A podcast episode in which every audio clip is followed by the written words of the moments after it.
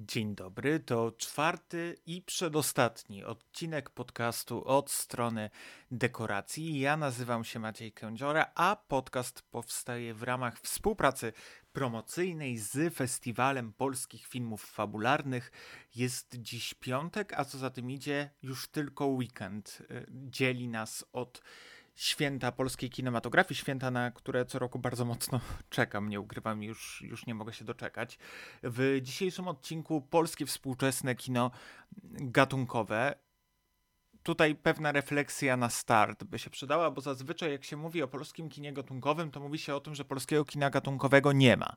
Jest to oczywiście pewien brak, jaki występuje w polskiej kinematografii.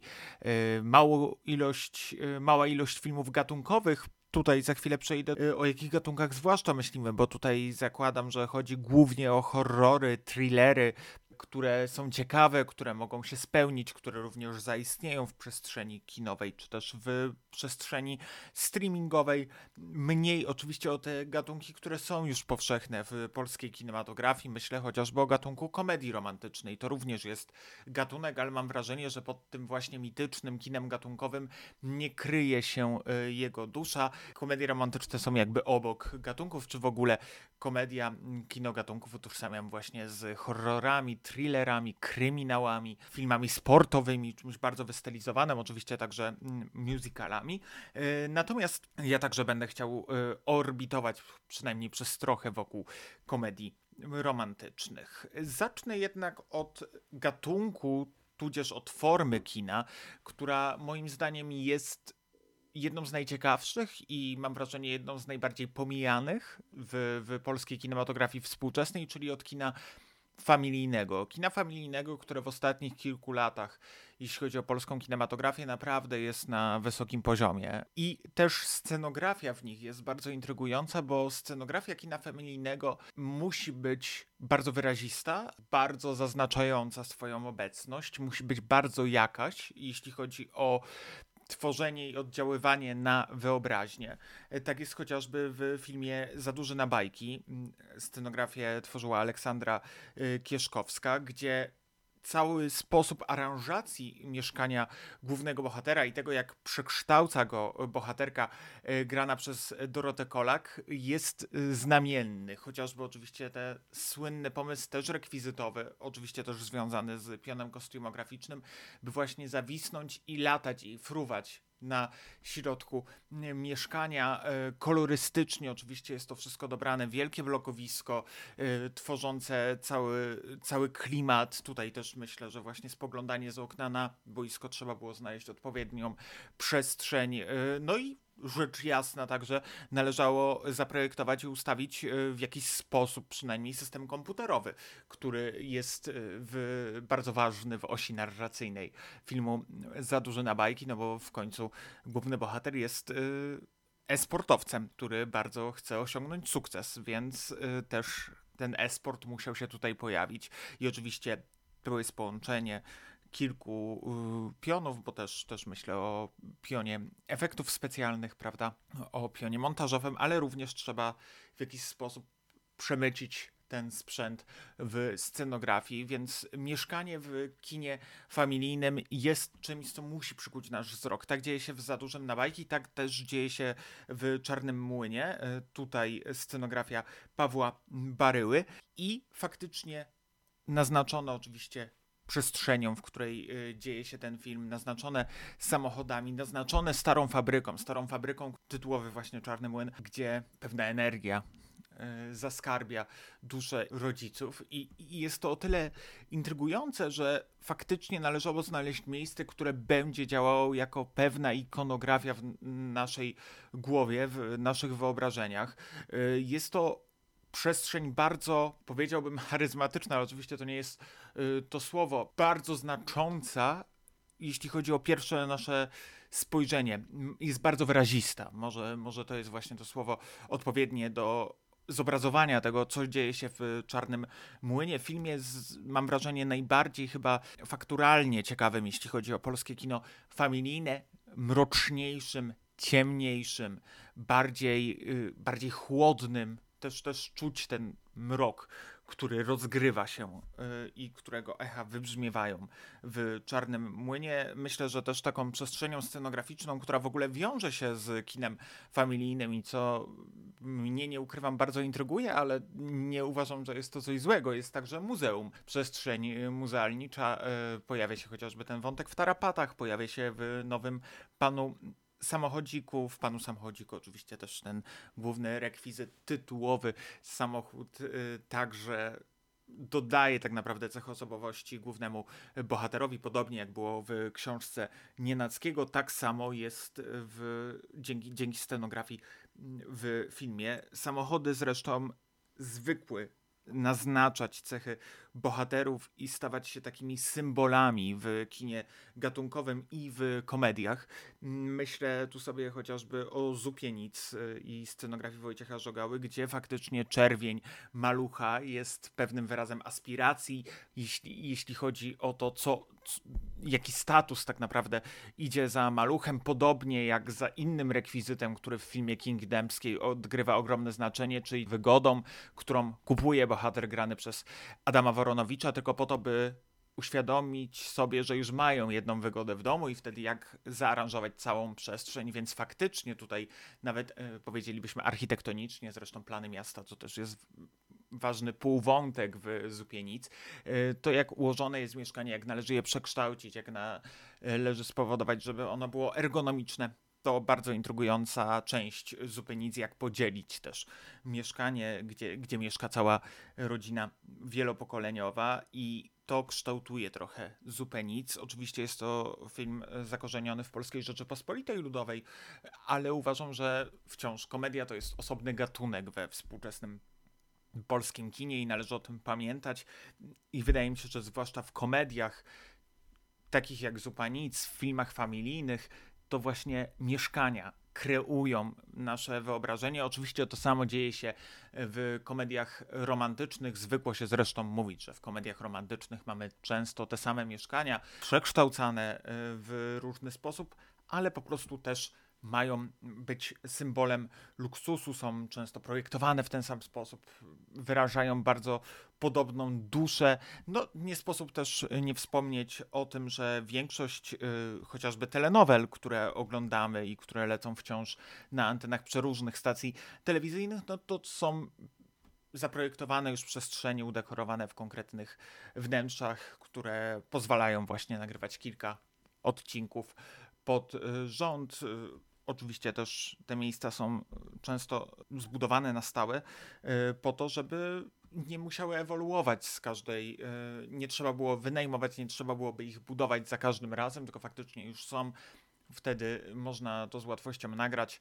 Też często te przestrzenie, chociażby w przypadku serialu Ojciec Mateusz, to nie telenowela, ale jednak też serial ciągnący się latami, no to oczywistym jest, że nie wszystko dzieje się w Sandomierzu. Często te zdjęcia plenerowe w konkretnym mieście, nawet jeśli mamy coś, co nazywamy city placement, czyli lokowaniem miasta. Lokowanie miasta ma na celu promocję właśnie y, miasta, często wiąże się z jakimś dofinansowaniem i, i stąd, stąd słowo słowo e, city placement. Często miasto wykorzystuje później konkretny serial, konkretny film jako taki symbol turystyczny, którymi szlakami można e, przemierzać się, e, przemierzać, spacerować właśnie po mieście. No ale wiadomo, że nie wszystko jest wówczas nagrywane w danej lokalizacji. Tam również mieszkania, właśnie przestrzenie, znane nam już lokalizacje zapadają nam w głowie, utożsamiamy się z nimi i w ten sposób jest nam znacznie łatwiej, e, jeśli chodzi o, o utożsamianie się z bohaterami w serialach, z tym, że właśnie konkretne lokacje są już nam dobrze znane, ta powtarzalność również. Czasem były to obrotowe sceny, na których istniała scenografia i, i można było ją e, zmieniać i w ten sposób nagrywać kilka odcinków pod rząd, czasem oczywiście z publicznością na żywo, e, więc te scenografie w sitcomach na przykład czasem zdarzały się, że były bardziej teatralne niż filmowe, ale głównie dlatego, żeby właśnie publiczność na żywo mogła reagować. No, wciąż możemy zobaczyć na przykład tą scenę obrotową, czy przechodzenie w Saturday Night Live, więc, więc to są jakieś takie rzeczy, które mam wrażenie są bardzo intrygujące z perspektywy produkcyjnej i, i które fajnie sobie uświadomić, y, bo chcąc nie chcąc, no, nie mamy już wielkich hal zdjęciowych, wielkich studiów filmowych, w których można sobie pozwolić właśnie na budowanie olbrzymich dekoracji. Te studia filmowe są w innych częściach Europy. Kiedyś mieliśmy takie e, większe studia, kilka wielkich rekwizytorni, w których można wypożyczać konkretne rekwizyty e, garderób, w których można wypożyczać konkretne e, kostiumy. Nie ma wielu przestrzeni na to, żeby w Polsce budować właśnie wielkie scenografie od zera i, i przekształcać jakąś tą rzeczywistość. Bardzo, bardzo polecam kiedyś, jeśli Państwo będą mieli możliwość wycieczkę do któregoś ze studiów filmowych, żeby zobaczyć, jak to wyglądało od zaplecza, tudzież do muzeów filmowych, chociażby Muzeum Kinematografii w Łodzi, bo tam również można namacalnie zobaczyć, jak wygląda ta właśnie przeszłość polskiego kina pod względem scenograficznym, pod względem kostiumów, pod względem rekwizytów.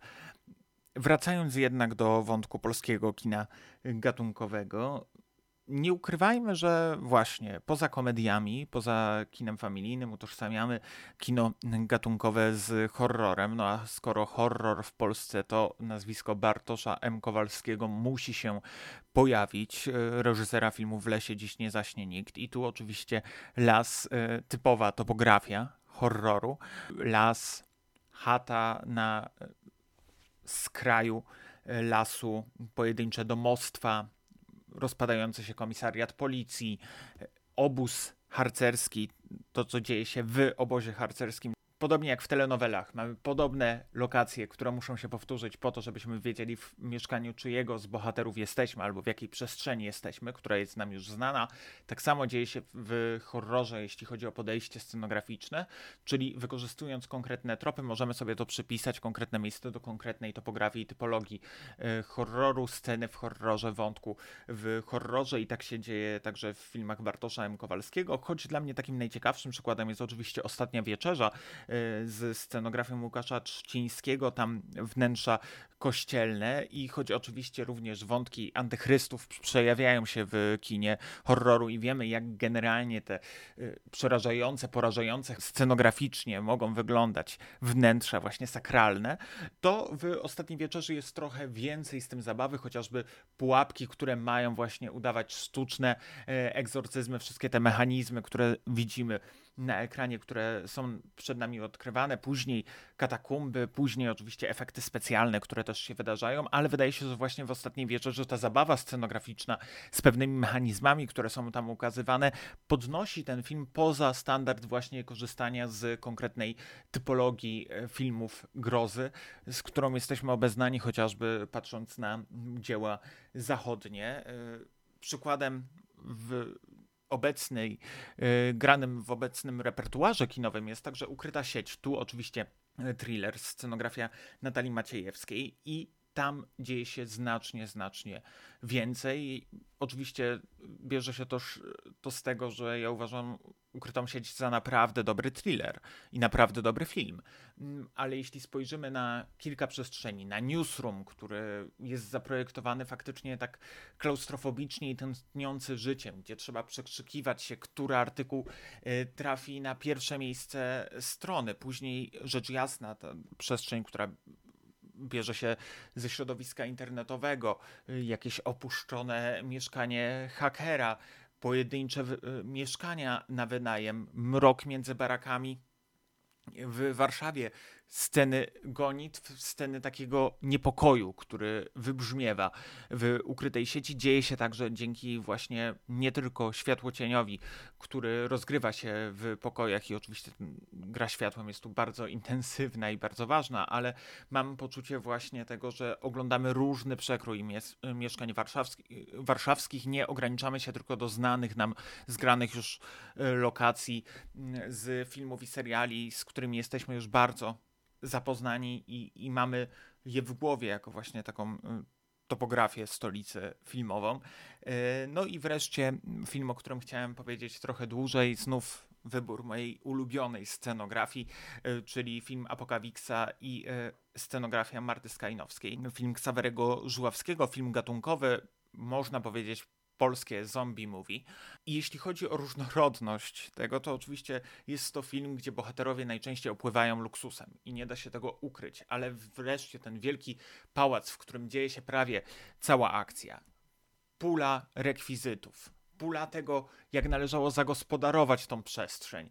E, z jednej strony pokój zbrojeniowy, e, z drugiej strony obrazy, z trzeciej bogata garderoba, później wielki hall, w którym dzieje się i salon, w którym dzieje się cała impreza. Nagle pojawia się barek, pojawiają się liczne samochody, które oczywiście też mają w jakiś sposób pobudzać naszą wyobraźnię. E, pojawia się w ogóle ca cała ta rzeczywistość tętni życiem. No i oczywiście mówię tu o pionie scenograficznym, ale nie sposób też nie docenić pionu charakteryzatorskiego, bowiem ta praca, którą wykonuje pion charakteryzatorski, połączony w pionie scenograficznym i z pewną dezonwolturą narracyjną, tworzy nam film, który jest intrygujący i jest ciekawy i mamy rozświetlenie neonowe, mamy tętniącą muzykę. Wszystko tutaj się dzieje, a scenografia wydobywa na wierzch tak naprawdę to, co dla nas najciekawsze. Później piwnica, pewne wydobywanie się, cytowanie filmowe, z którego też scenografia musiała korzystać, bo kiedy chcemy zacytować chociażby film taki jak Kanał Andrzeja Wajdy, no to trzeba skorzystać z konkretnych tropów scenograficznych, by to skojarzenie było bardzo czytelne. Apokawiksa chce być, mam wrażenie, w tych odniesieniach bardzo czytelne, albo kiedy chcemy zacytować, mam wrażenie, że tu też wy, występuje cytat na Srebrnym Globie, no to też wybieramy konkretne przestrzenie, które są na Srebrnym Globie obecne, no a później mamy świetną sekwencję w, na polu kempingowym. To pole kempingowe też musi wyglądać bardzo e, filmowo w pozostałościach pewnych właśnie po apokalipsie i, i wreszcie ostatecznym starciu na plaży. To wszystko musi działać e, podobnie jak chata bohatera granego przez e, Sebastiana Febiańskiego, pewien namiot, który, wielki namiot, w którym tak naprawdę dzieje się życie i, i który też trzeba pomyśleć, jak na przykład zrobić rower zasilający zasilający właśnie e, prąd e, siłą nóg. To wszystko, co tu się dzieje, jest niesamowicie zaprojektowane i mam wrażenie, że scenografia Apokawiksy jest jedną z, z niesłusznie pomijanych, z najbardziej niesłusznie pomijanych scenografii we współczesnej kinematografii polskiej, bo to właśnie ona nadała temu filmowi charakter, połączona z charakteryzacją, połączona z soundtrackiem i z bardzo intrygującą narracją, ale dzięki temu, jak ten film wygląda scenograficznie, można od razu zawiesić swoją niewiarę, a w przypadku kina gatunkowego to właśnie zawieszenie niewiary często po, y, pomaga nam odebrać ten film, pomaga go nam lepiej zrozumieć i kiedy widzimy, że scenografia pozwala nam zawiesić niewiarę, to wówczas możemy to w pełni zaakceptować. O zawieszeniu niewiary będę także opowiadać w jutrzejszym, ostatnim odcinku, bowiem tam polskie kino science fiction. E, tymczasem dobiegł końca czwarty odcinek podcastu od strony dekoracji. Ja nazywam się e, Maciej Kędziora i do usłyszenia jutro.